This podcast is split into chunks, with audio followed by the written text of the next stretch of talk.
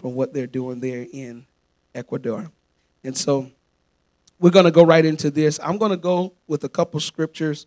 Um, I'm going to kind of hit two th- two things at once tonight, but I want you guys to just kind of hear me, hear my heart, and hear what God is saying through this, um, so we can take this in and leave here um, edified by the Word of God. Amen. And so we're going to go first with uh, Hebrews four and seven. This uh, scripture has just been circulating in my heart for just a while, and uh, I was praying, and, and God says Hebrews four and seven. I say, okay, God, you know, um, we're going to take that and run with it. And so, uh, if you could put that up on the screen, we're just going to read what that says, and then we're going to dive right into what the Lord gave me to say. Amen.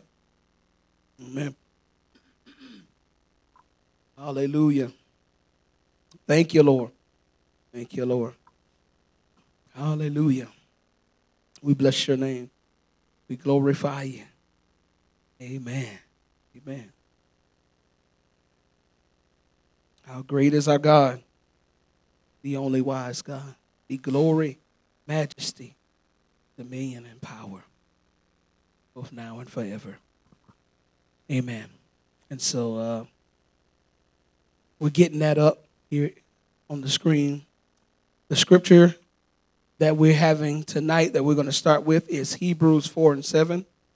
Um, this is in the King James Version, but I may have you read it uh, out in the uh, in in NIRV uh. Excuse me, if you got it.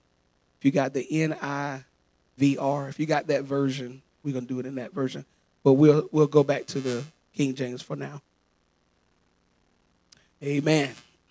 Amen. And it says, again, he, being God, limiteth a certain day, saying in David, today, it said today, after so long a time, as it is said, today, if you hear my hear his voice, harden not your hearts. Amen. And that's it right there. I'm going to just stick with that verse right there. Father, we thank you right now and we bless you, Lord God, for this moment, for this time, Lord God, that we get to hear.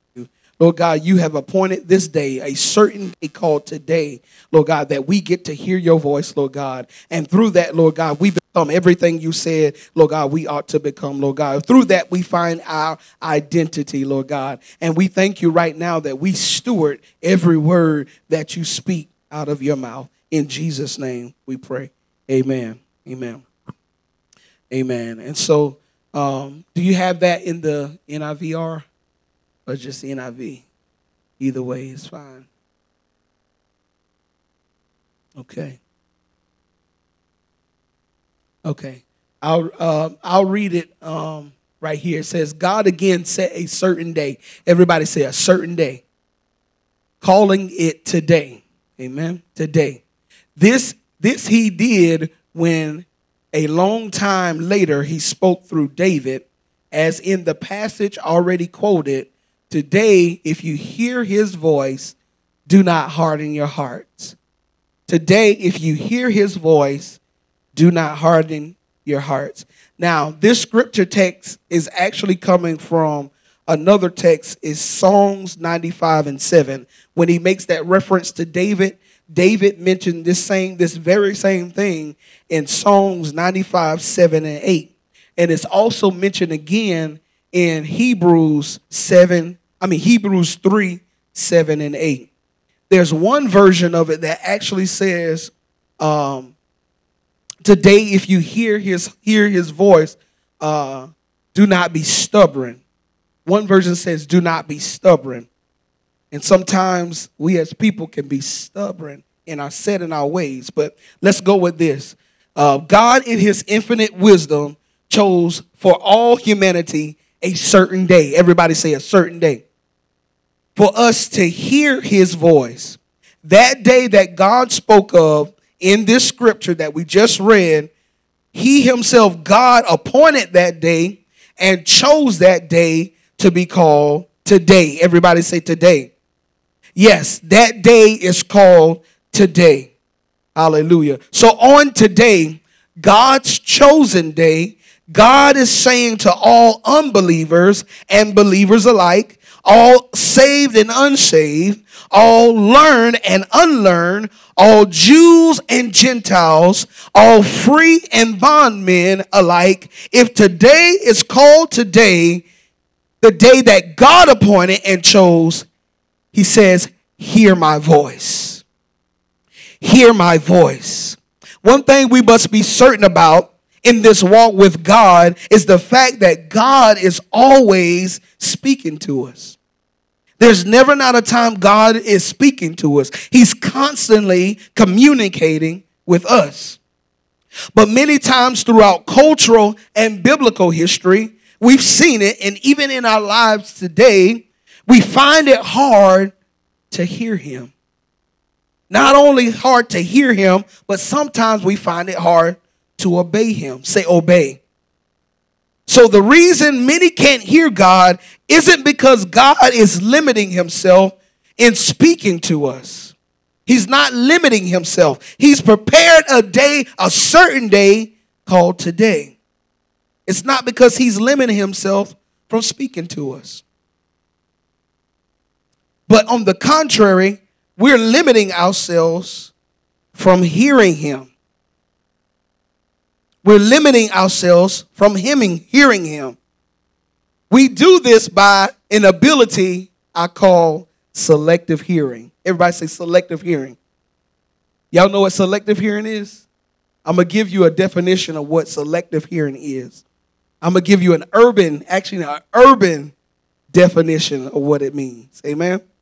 And so it, it means one who possesses the quality to hear, but they only hear what they like to hear.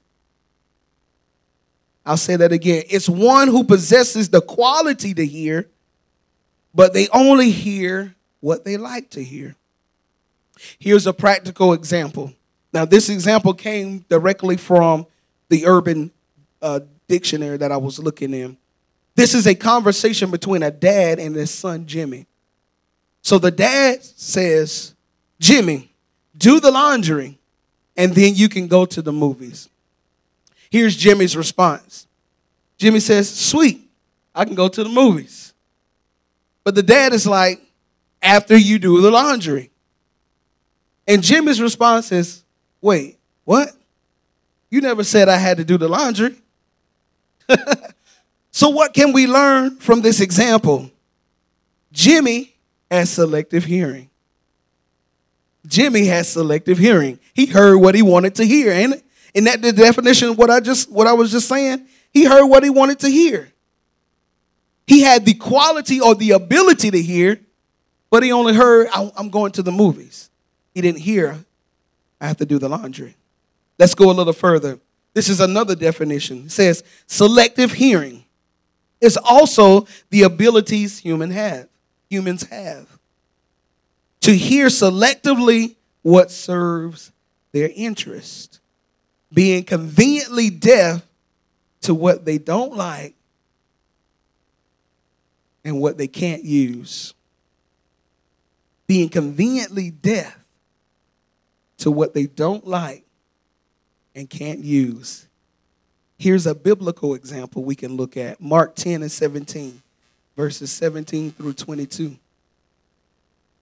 This is dealing with the rich young ruler. We can go there. It's dealing with the rich young ruler and his Hebrews 4 and 7 moment.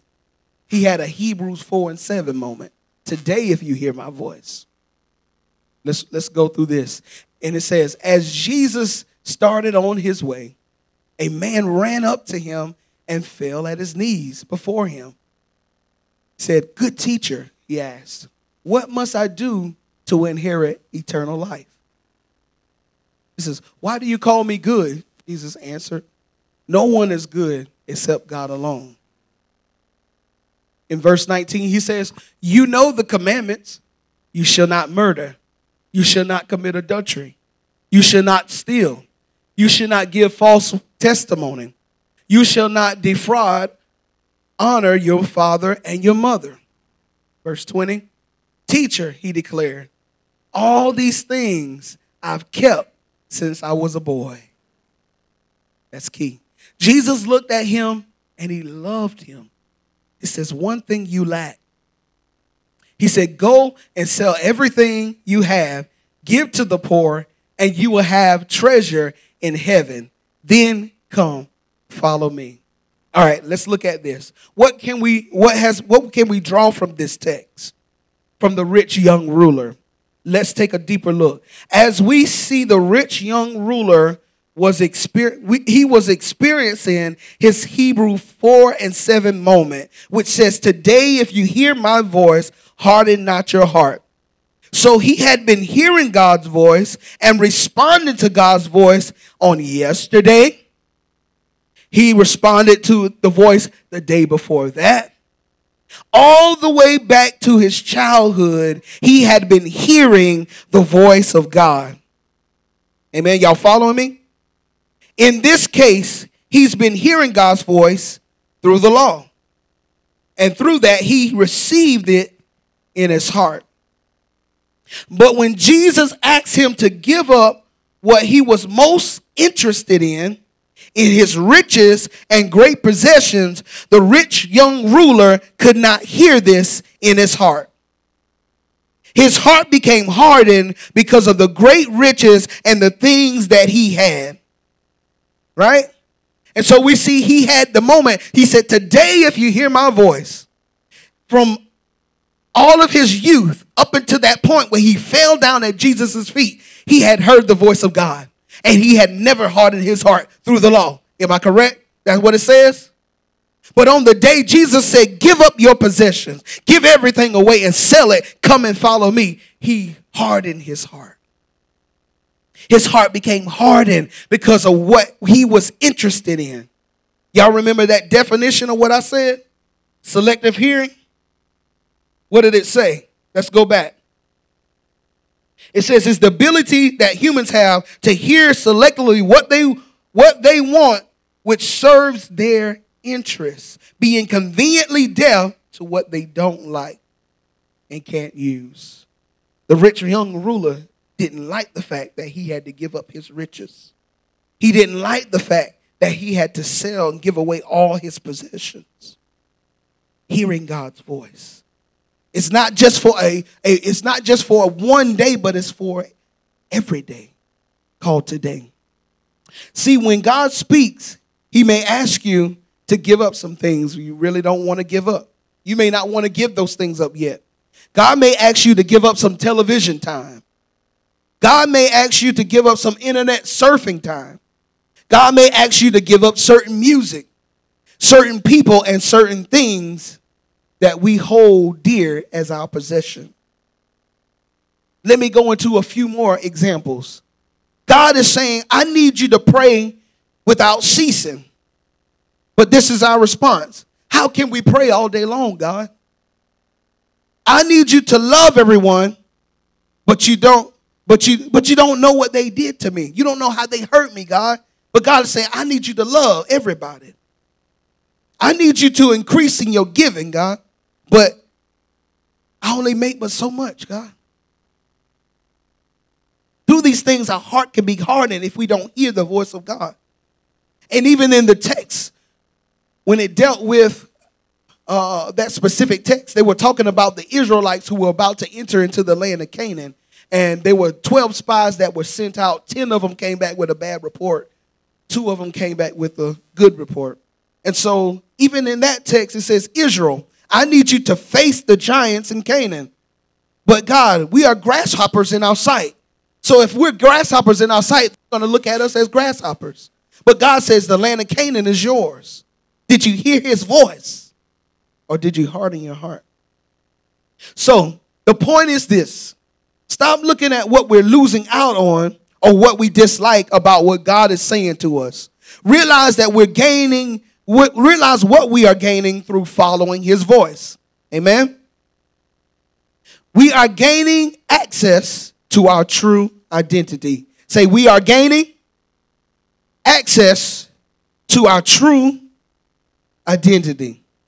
When we hear God's voice, we become sons and we become daughters we become also conformed into his image and his likeness when we hear God's voice. We become ones who are born by the Spirit. And ultimately, is this we inherit the promise of eternal life and we can live our lives now as true as a true expression of the kingdom of heaven when we hear God's voice and not harden our heart. So thy kingdom come, Lord, and thy will be done on earth as it is in heaven. And so God's heart for us today on earth is to function as a reflection of him in heaven. Let me say that again. God's heart for us today on earth is to function as a reflection of him in heaven. He wants both of them to look the same. And the only way that this can happen is if we're hearing his voice and obeying his voice. Not only that, we're putting it in our hearts on a daily basis his voice, his word. Amen. And so let me go to this. Seeing, see, hearing God isn't just a matter of allowing his voice to go in your eardrum and your ear canal and then having it register in your brains. But God's word must be taken to heart. We got to put it in our heart. Many of the challenges we face, many of the struggles that we wrestle with, if any, or even the burdens that we bear, are due to moments when God spoke to us and we didn't respond to his wisdom and counsel. Say amen. Amen. And so God is still speaking to us every day.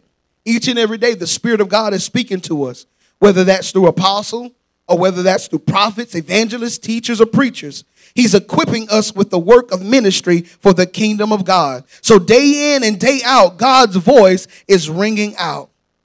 His voice can be heard, will be heard, and must be heard on a daily basis. It's not enough for us to just hear it once and then put it aside. But every day is God's appointed day for us to hear his voice. Amen? Amen. So hearing his voice is having his voice. Can you say that? Hearing his voice is having his voice. Because what we hear from God, we can have from God. What we hear from God, we can have from God. Have you heard that before in this house? If you can hear it, you can have it. Hmm? God in us. When God is in us, we can effectively live out the expression of God's kingdom in the earth as it is in heaven. Amen. Amen. And so we're going to I'm going to kind of shift gears a little bit right here at this point and I want to kind of deal with this. We've been I've been talking about the voice of God hearing God and how do we hear God? Today we hear God through his word. We hear it through his son. His son and his son is the word and the word is his son. They're, they're both synonymous. John says in the in the beginning was God, was the word and the word was with God and the word was God. That's his son. Amen. And so we're going to deal with this, the kingdom and stewardship. We want to deal with the kingdom and stewardship. We want to, we're stewarding something. We're stewarding God's voice. We're stewarding what God is saying. We're stewarding what Jesus has said through his word. Amen. And so let's deal with this. If you're writing, you might want to get ready to write in just a little bit. But um, we're going to start with here the kingdom and stewardship. So God administers his kingdom through stewardship. God administers his kingdom through stewardship. Everybody say stewardship. And so, okay? And so the kingdom of God operates according to the laws of stewardship.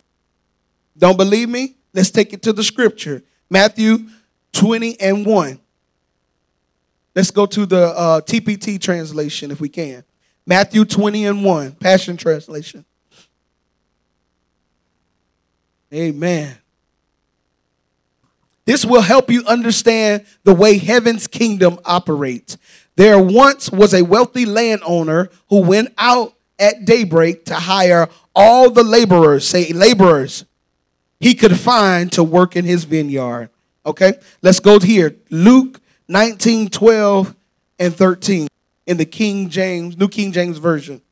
Luke 19, 12, and 13, New King James. And it says, Therefore he said, A certain nobleman went into a far country to receive for himself a kingdom and to return. 13. So he called 10 of his servants, everybody says servants, to deliver to them 10 minas. And he said to them, Do business till I come. Amen. Can you hear what it says? Stewardship, servants, stewardships. Let's get one more Matthew 25 and 14 in the TPT, Passion Translation. It says again, heaven's kingdoms, heaven's king, again, heaven's kingdom realm is like the wealthy man who went on a long journey and summons all his trusted servants assigned to his financial management over them. Okay? His trusted servants. All right? So let's dig a little bit deeper. It says the kingdom comes as our character progresses as steward. If you're writing this down, you can write this down. The kingdom comes as my character progresses as a steward. As we steward the character of God, the voice of God, the nature of God, guess what? His kingdom comes. Amen? His kingdom comes. So character influences the realm called kingdom come. My character, your character, has an influence on the realm called kingdom come. Amen? Amen. And so we're going to go to this stewardship, talk a little bit deeper about stewardship. Stewardship can be either a gate or stewardship can actually be an obstacle. Stewardship can be a gate or it can be an obstacle. Let's look at it from the perspective of being a gate. This is the steward that's a gate. The person who is a gate in their or stewarding like a gate is focused, zealous, and passionate. Their presence becomes a gateway for the measure of the kingdom to come through. Y'all not hearing me? Those that are focused, zealous, passionate stewards, their presence, your presence, becomes a gateway for a measure of the kingdom to come.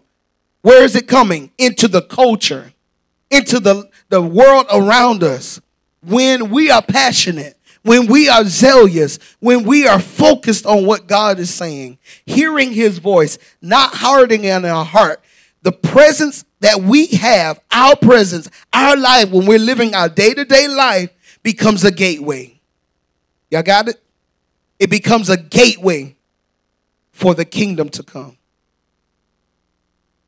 But this is where it becomes an obstacle. This is the steward who who makes the kingdom an obstacle. When you are unfocused, you and I are unfocused, when we're lukewarm, when we're indifferent as stewards, our presence becomes a stumbling block to the kingdom. So the culture can't receive the kingdom. Why? Because we're unfocused, we're lukewarm, we're half and half, we're indifferent, we're hardened, in our hearts. So, the kingdom can be a gate or the kingdom can be a stumbling block based on our character. Y'all got it? All right, let's move right along. Stewardship. Stewardship. If you're writing this down, this is the definition of stewardship. Stewardship, it's the act of a person managing property or finance of another or the finances of another. I'll say it again. It's the act of a person managing property or the finances of another. In order to do that, in order for us to manage God's property, in order for us to manage or steward the word of God, we've got to get self out of the way. We can't be selfish. What we're doing now for the kingdom, we can't be selfish. It can't be about us. It can't be about us. A steward's assignment isn't fulfilled by taking care of your responsibilities. But when you take care of his or someone else's purpose or responsibility, that's when we're fulfilling our assignment. That's when we're fulfilling our assignment. When we're taking care of God's possessions. His word is his possession. His word is purpose. His word is responsibility. And as stewards, we fulfill our, our assignment when we're able to take care of this. But when we're just taking care of our own needs, that's not stewarding. I need you to say this we are stewards. We are good stewards. Amen. Amen. And so, a good steward is not just taking care of his marriage, his or her marriage. A good steward is not just taking care of your children. Good stewards are not just taking care of our finances or even our life's responsibility, but it's much more than that.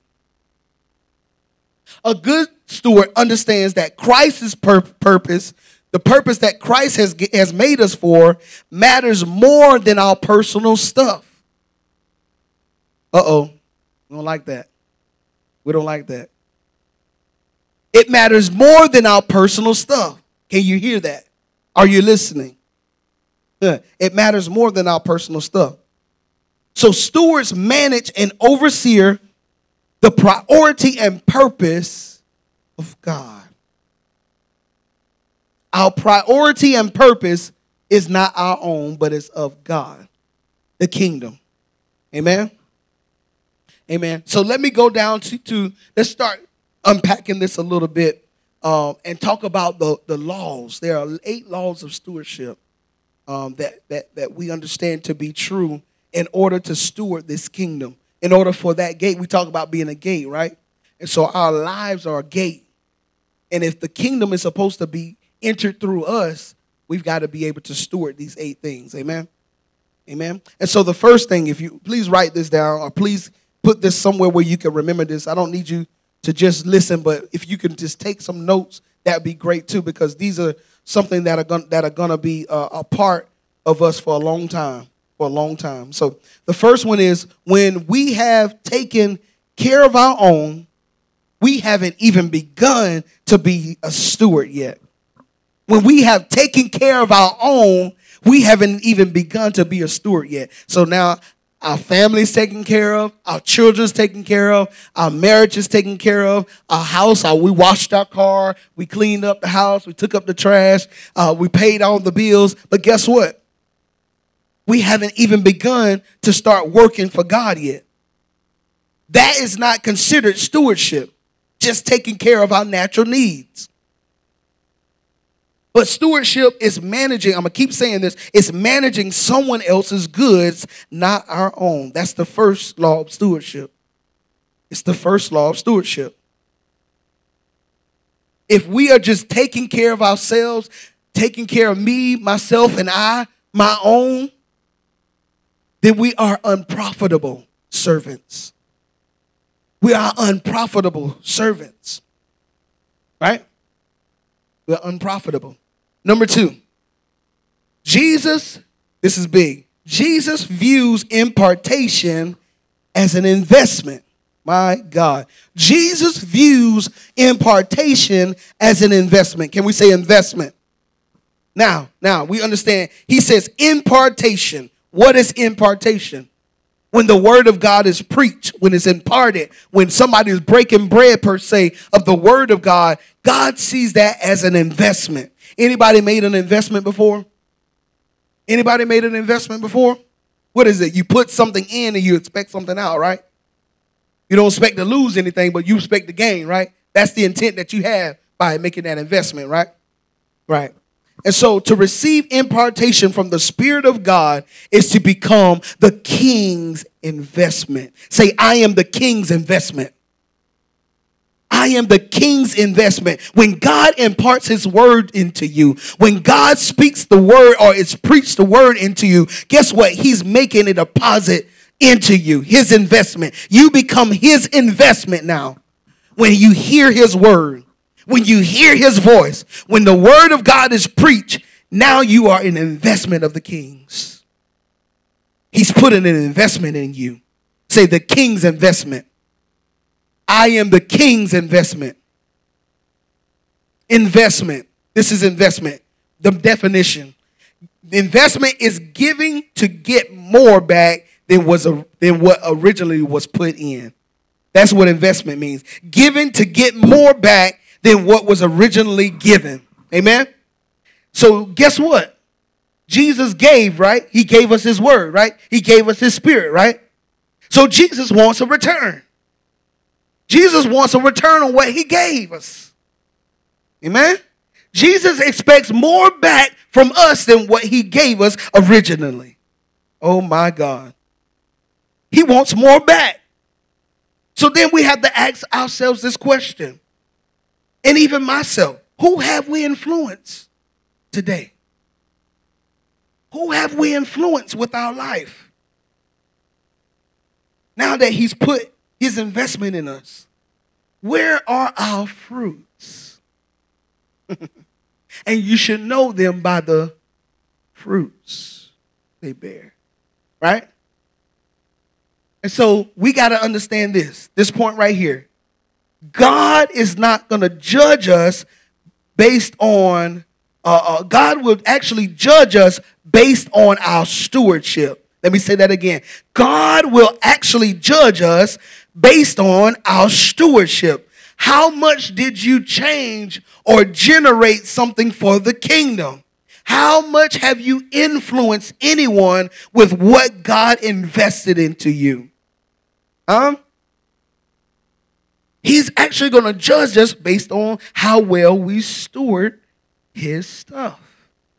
How much have we made him a priority in our life?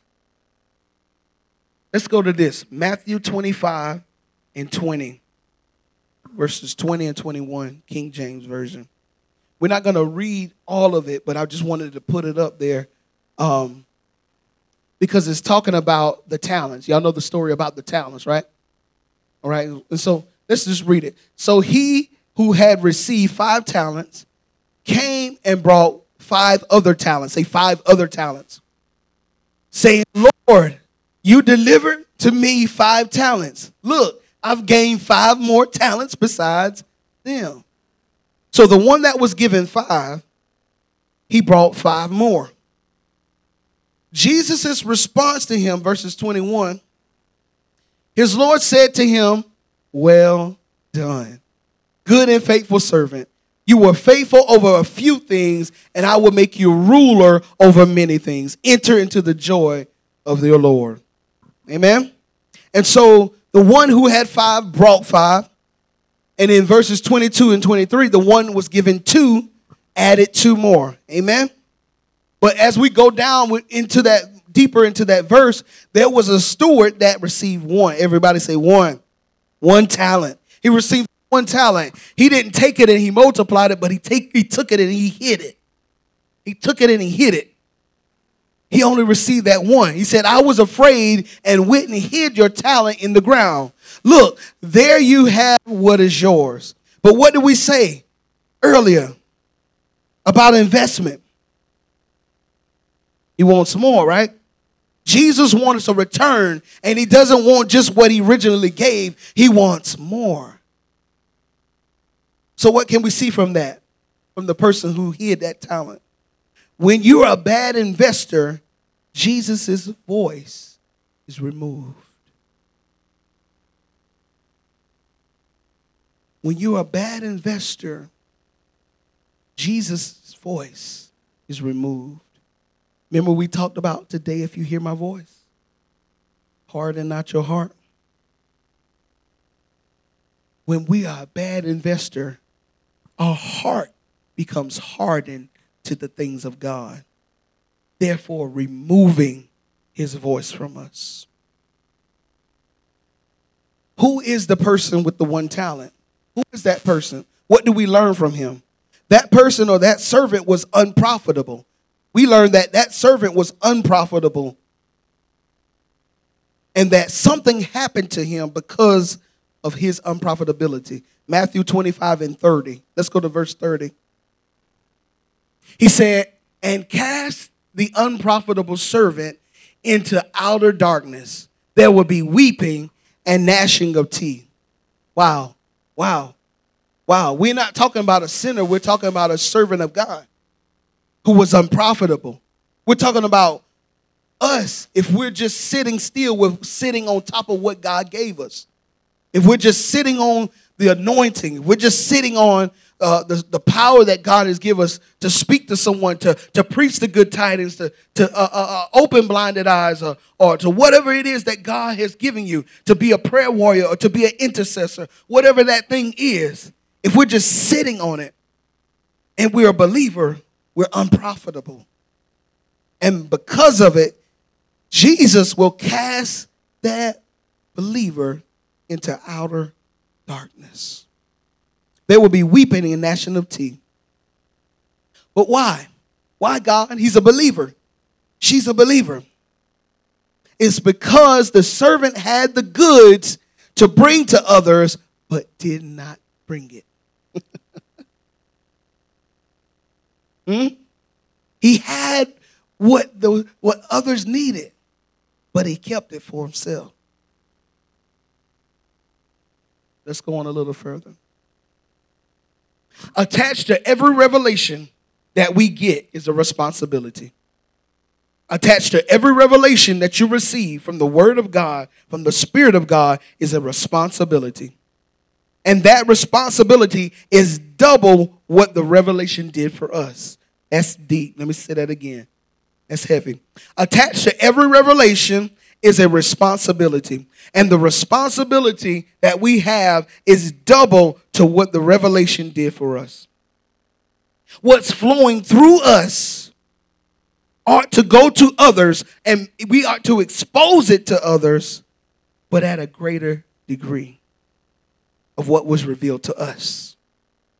We are to give it and expose it to them, and they are to receive it at a level even greater than what we received it. But everybody won't respond. And see, this is what keeps a lot of people in fear is because, well, you think, uh-uh, I'm shy. You know, I don't really like talking to people, that kind of thing. But no, we got to understand everybody that we speak to not going to respond. Everybody that we have a conversation with about Christ may not even receive you. Some may even persecute you. But we do understand this. At least 25% of those people are going to receive it what am I saying? A remnant people, a people that have an ear to hear the things of God, they're going to receive it. And that's what we that's what we're looking at. That's what we're looking at. They're going to receive the word of the Lord. Right? And so let's go back to this one thought. We have not been a good investor until the impact that we receive is impacting somebody else. The impact of the revelation of the word that we receive is impacting somebody else at that same level, at that same level, or even greater. All right? That same level, or even greater. Law number three, we're going to move right along. If the revelation that changed me or you doesn't go beyond me or you and change others, we will have been an unprofitable servant. This is law number three the revelation that changed us, if it doesn't go beyond us and change others, we have been deemed an unprofitable servant. Number four, moving right along. Law number four says a steward's responsibility isn't to maintain what's been given. Everybody say maintain. I'm just supposed to hold on to what I got. You know, I got this Holy Ghost 30 years ago. I'm just holding on to what I got. I'm just waiting on my change to come. I'm just holding on. But it's not just, just for us to hold on to what we got or to maintain it, but it's to advance what we have been given. Advance it, move it, go beyond ourselves and advance the word of God. Right? Stewardship is an opportunity for us to increase. It's an opportunity for us to increase. Increase. And so he that has more, more will be given. He that hath more, more will be given. That's taken from the text in Matthew 25. More what though? What am I saying? What, is, what, it, what will be given more? More than what we gave originally. we'll receive more than what we gave originally. Now, for you to for you to understand that, or for me for me to make it a little clearer, the servant that had five talents, right? He brought five more, right? He brought he multiplied and brought five more. And so the Lord eventually says to that servant, I'm going to take from the one who did nothing and I'm going to give it to the one who has 10 talents. Therefore, take the talent from him and give it to the one who has 10. God wants to give us more than what we gave. We gave him 10 talents, but he gives us more. He'll give us more when we steward what's been given. Matthew 25 and 25. Let's go to verse 25 and 26. It says, But the Lord, but his Lord answered and said to him, You wicked and lazy servant, you knew that I read where I have not sown, and gather where I have not get where I have not scattered, scattered seed. 26. That was 26. Okay. And so what do we gather from that? A steward's assignment isn't to preserve what they receive, but to progress what they receive. Everybody say progress what they receive. Progress what they receive. And so Jesus has to be able to trust us with his goods. Jesus has to be able to trust us with his goods. But if we won't progress it beyond ourselves, he can't trust us. He can't trust us. He but he wants to trust us. And I believe that we are the type of people that we're to we're to progress this thing. Amen. Amen. We're progressing it even now. We're seeing it even now happening right before our eyes. People are coming. And more people are coming. Why? Because of the gateway that you've become. Amen. Law number 5. Got a few more and I'm going to be out of your way. Matthew 25 and 30 in the in Passion Translation. Let's look at that. Passion Translation.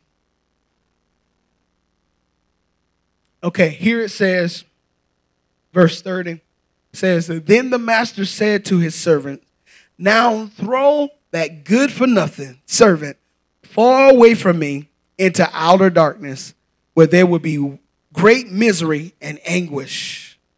Where there be great misery and anguish. And so, what we gathered from that is a, uh, it, it's a judgment isn't only simply being good or bad. We're not being judged basically on being good or bad as a believer, but whether we have managed or mismanaged the goods that Jesus has given us. I'll say that again. This is law number five. Judgment isn't simply being good or bad. We're not judged off of that. But whether we have managed what he has given us or mismanaged the goods that Jesus has given us is what we'll be judged by. We will be judged as a steward, not a sinner. we will be judged as a steward, not a sinner. See, the sinners will be judged as sinners because they're sinners. They never really tried to profit uh, for the kingdom. They never really wanted to do the kingdom, so they never really qualified to be a servant of God because they're sinner, right? And so the sinner will be judged as a sinner. But us will be judged as stewards. Have we stewarded God's word? Have we stewarded the power of God? Have we stewarded the anointing? Have we stewarded what God has given us through the good word of, of, the, uh, uh, of the good news of the Bible? He's judging us by that as a steward. He's judging the believer as a steward. Amen. Amen. And so, um, and, and we see it in this in one of the versions that we just um, just looked at, the unprofitable servant is referred to as wicked. Everybody say wicked. God's word is not ours to keep. So when we keep his words, we are considered to be wicked. Wow. Wicked. As well as these things should not be kept to ourselves. Praise should not be kept to ourselves. Prayer should not be kept to our ourselves study. We can study together. We can study separately too, but we can study together and even meditating on the Word of God. None of this stuff can be kept to ourselves. See, God's people aren't judged for being sinful. but we have we have been we'll have uh, we will be judged based on our profitability. Amen. Have we profited the kingdom of God? Amen. See, for us, it's about uh, being profitable. For the sinner, it's about being in sin. And so, if we're not profitable to the kingdom, we lose God's presence and we lose his blessings. We're actually expelled from his presence. We're removed, right? Because it says what? He got cast into outer darkness, right? That's our punish punishment. See, we're not living for the blessings. We're not living to, to have everything we want, but we are living for his presence. We are living to see thy kingdom come and thy will be done. We are living to see lives change and altered because of the power of God that is flowing through us in the earth, right? We're not living to be judged as an unprofitable servant, but we're living for the kingdom of God. Number six, it's a law of stewardship. What was given to you may not seem like it fits you. Oh, man. But you will be accountable for not doing what was viewed as not fitting who you are. Are y'all listening? Number six says, What you were giving may not seem to fit you, but you will be accountable for not doing what is viewed as not fitting who you are. I don't think I'm an evangelist. I don't like to talk to people. I'm gonna, so I'm not going to do it. Guess what? You saw that as not fitting you. But guess what? It doesn't alleviate you from being accountable. I don't want to talk. I'm, I'm kind of shy about talking to people about the word. Okay, so you're not going to do it. If you don't do it, you're still held accountable. You may not feel like you're a teacher. You may not feel like you're a preacher. You may not feel like you're an usher. you may not feel like you should clean up behind folks in the church who left their trash and different things in the sanctuary. You may not feel like you have to clean the floors and mop the floors and change the tables. Guess what? That don't fit you, right? If it don't fit you, you're still held accountable. You're still held accountable. Right? And so, as we see here, what doesn't fit you doesn't mean that you're not assigned to it. What doesn't seem to fit you or seem like it's you doesn't mean that it's not your assignment. This is the ministry, God's church. This is our assignment here and out there, inside and outside. This is our assignment, right? God calls us to this. Man chooses us, and now it's up to us to steward to steward it.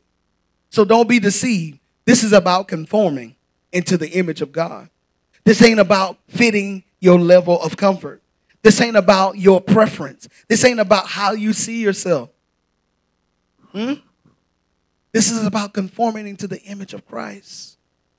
This is about conforming into the image of God to accomplish his work in the earth, not ours. Law number seven, and I'm almost done. A steward's responsibility is centered on accomplishing Jesus' work, not surviving the trials. In this life, we will have various trials and tribulations, right? But it's not about us surviving. If everything we're talking about with one another is about, man, I'm so glad I survived that. Man, God, He brought me out of this and He brought me out of that. I was in a hard place, but God, mm, he, he, he did that for me. If that's the totality of our conversation, we're not accomplishing the work of Jesus Christ. It must be centered about his work. Jesus was always about his father's business. He was about to get in trouble for it when he was 12. Can't you see that I'm about my father's business? But at the same time, he still had to obey his mother and father, right? That was still the law of those days. But God was, he, Jesus was always about obedience, even unto death. Not my will, but your will. I'm doing the work of the Father. What he told me to do, I'm doing that. So when we hear God's voice, guess what? We're doing that. That which he spoke of, that which we heard of, that which we know. Even the disciples, they begin to testify of it. They were eyewitnesses of what this is that we're talking about stewardship. They were able to steward because they eyewitnessed Christ doing it in the earth. And so it was only natural for them to begin to do what Christ did. Say, you'll do the works of Jesus and even greater works. Jesus' ministry was only about what, three years? How long have we been in the church? Some of us five, some of us two, some of us 10, some of us 30 years. And what? Greater work shall we do. A, a, a more amount of people will be impacted by us who have stewarded God's word and accomplished the work that Jesus accomplished. And so we're going to look at this Luke 19 and 12 and 13 in the Amplified Version. I'm almost done, y'all. Just got one more, but I want to look at this Luke 19 and 12 and 13 in the Amplified Version. Y'all still with me? All right. Say, yeah, you're with me. TP, are you with me? Amen. All right, so the Bible says in Luke 12, uh, Luke 19 and 12 in the Amplified Version, so he said, A noble man went to a distant country to obtain for himself a kingdom and then return. Go to 13. So he called 10 of his servants and gave them 10 one, one a piece, equal, each equal to about a hundred days' wages, and said to them, Do business with this until I return. Everybody say, Do business with this. Do business with this. With the word that you receive, do business with it until he returns. With the revelation that you have received, go and do business until he returns. With the Spirit of God that you receive, go out and do business with it until he returns. And so, with Jesus and what he has given us as stewards, we are to go and do business. It's time to go to work, y'all. It's time to do the work of ministry. It's time to do what we've been equipped for. It's time to do what we have uh, uh, gathered uh, uh for. Uh, it's not time to just sit in church and do the same thing over and over and over, having a form of godliness and denying that power. There's power to be released in the earth. There's anointing to be released in the earth, and we're got to be the ones that go and release it. We got to be the ones that go and do business until He returns. It's time to go to work. it's time to work the works of the one that has sent us. It's time for us to be about our Father's business. It's time to us to get rid of ourselves and our selfish ambition and hardening our hearts because we don't want to do what God says when He wants us to do it. But now is the time. Now is the acceptable day. He appointed for Him a certain day called today for us to hear His voice. That when we hear His voice, we can release His voice. We can release that voice. Go to work, do business he invested in us. God invested in us. Everything we need, He's invested into us. For life and godliness, He's invested it into us. See, we as stewards aren't rewarded for surviving trials. We aren't rewarded for just surviving life or making it through hard times. But we're rewarded for what we do that affects the kingdom and pleases the Father. We're rewarded for the things uh, uh, that makes the kingdom of God advance and come. Hallelujah. He says the gospel of the kingdom will be preached in all these different places all around the world. And then the end can come. We got to do that work. That's why I said in the beginning, the kingdom coming and our character being shaped as servants, it has everything to do with our character. It has everything to do with how we steward the kingdom for the kingdom to actually come. He entrusted us, He actually partners with us to allow His kingdom to come as we become His servants. Right? This is the last thing, and I'm done. Law number eight Luke 19 and 11, 13, uh, Luke 19 and 11 through 13, the New King James Version. The New King James Version. Everybody say, go to work.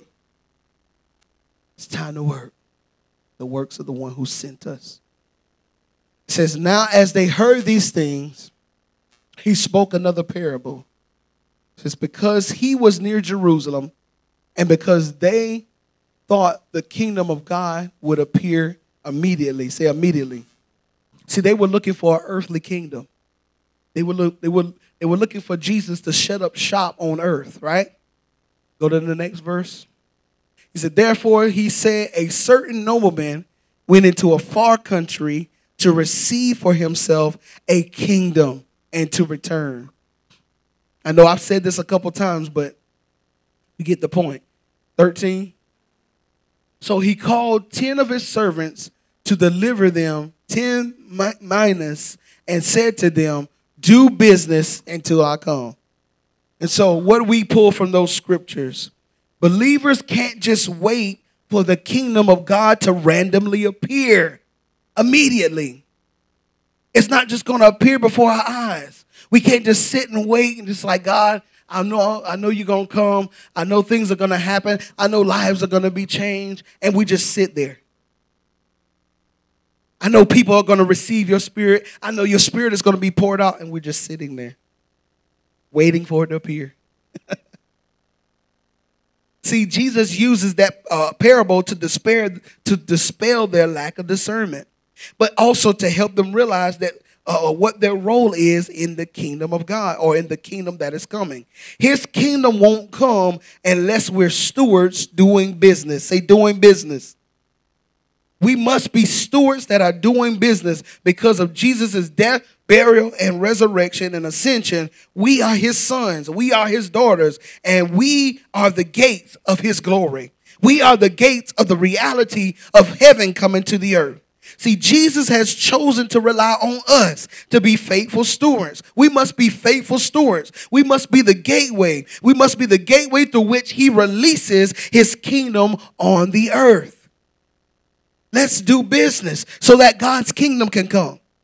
Let's do business so that many people that are out there that are lost, we can be like the one that, that one lost sheep. If it's just one of the 99, 99 we got those, but if we can just get that one, all of heaven rejoices over that one.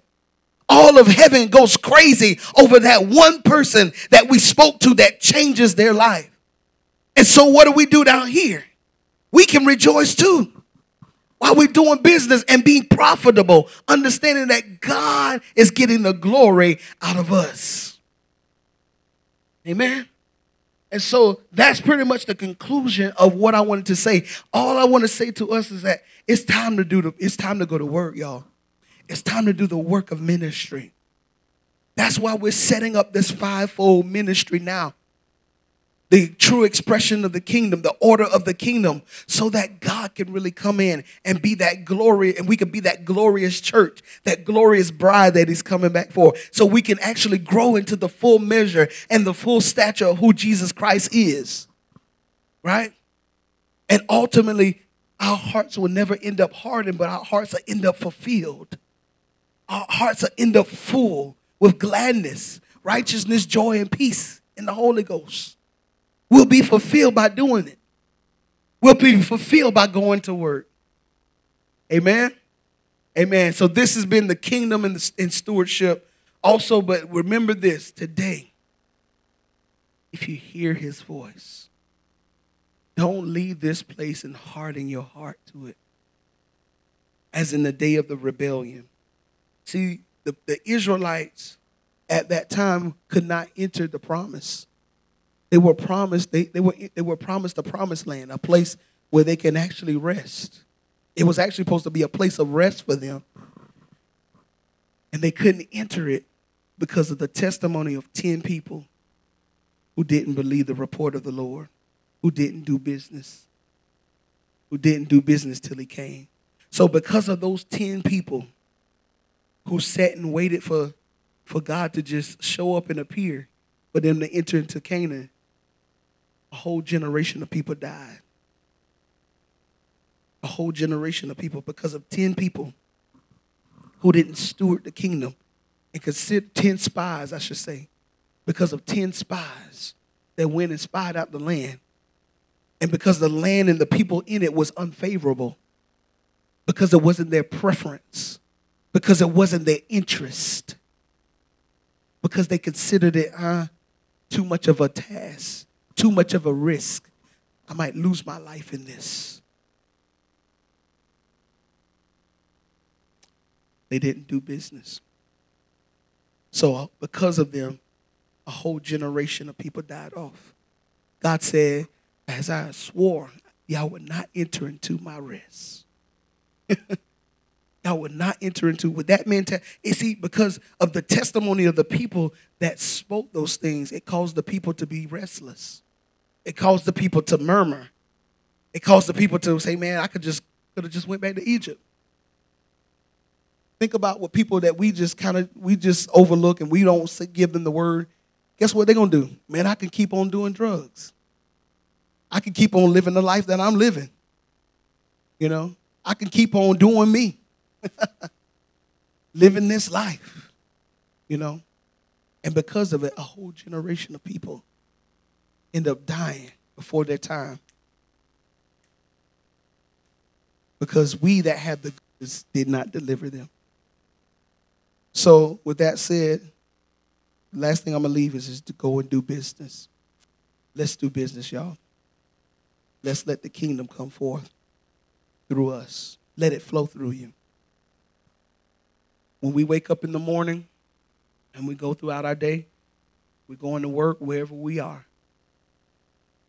Let the kingdom flow. Do business until he comes. Amen. Amen. You can stand to your feet. We're going to bless the name of the Lord. Amen.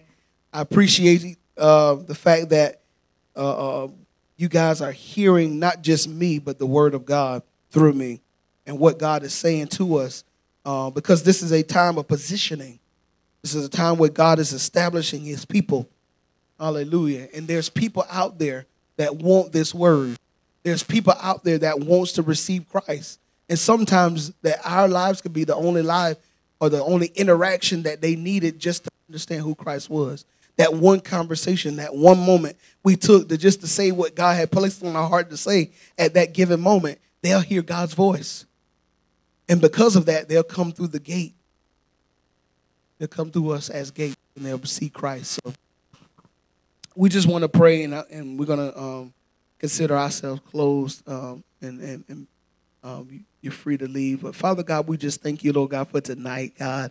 We just thank you right now, Lord God, that we hear your voice, God. We just thank you right now, Lord God, that we are profitable servants, Lord God. Lord God, thank you for giving us an understanding of what it means to be a steward, oh God. Lord God, we just thank you right now, Lord God, that you've placed an investment on the inside of us, God. You've placed life on the inside of us, oh God. You've placed truth on the inside of us, God. You've placed your word, your spirit, Lord God, your image and your likeness on the inside of us, oh God. We are the king's investment, oh God. And today, Lord God, through the investment that you have invested into us, oh God, Lord God, we go and do business, Lord God. Lord God, we thank you right now, Lord God, that we are thoroughly equipped, Lord God, for the work of ministry, oh God. We thank you right now, Lord God, that as long as today is called today, God, we are hearing your word. We are meditating on your word. Lord God, we are speaking your word. We are studying your word, God, to show ourselves approved, Lord God. We are sharing your word, Lord God, that men and women can see who you are, Lord God, and can lead the life that they're living, oh God, to enter into a new life, oh God. We thank you right now, Lord God, that the power of God, oh God, is inside of us, oh God, that salvation can flow through us, oh God, Lord God, and that through that salvation, oh God, men and women can enter into the kingdom of heaven, oh God. We thank you right now, Lord God, that we're profitable, oh God, Lord God, and we thank you right now that any way that we have been unprofitable throughout our life, oh God, or throughout uh, uh, uh our days, oh God, we repent right now, Lord God, and we say, Lord God, we turn from that, oh God. We turn from our selfish ways, oh God. We turn, Lord God, from being shy, oh God, or in or feeling in uh, uh, in a,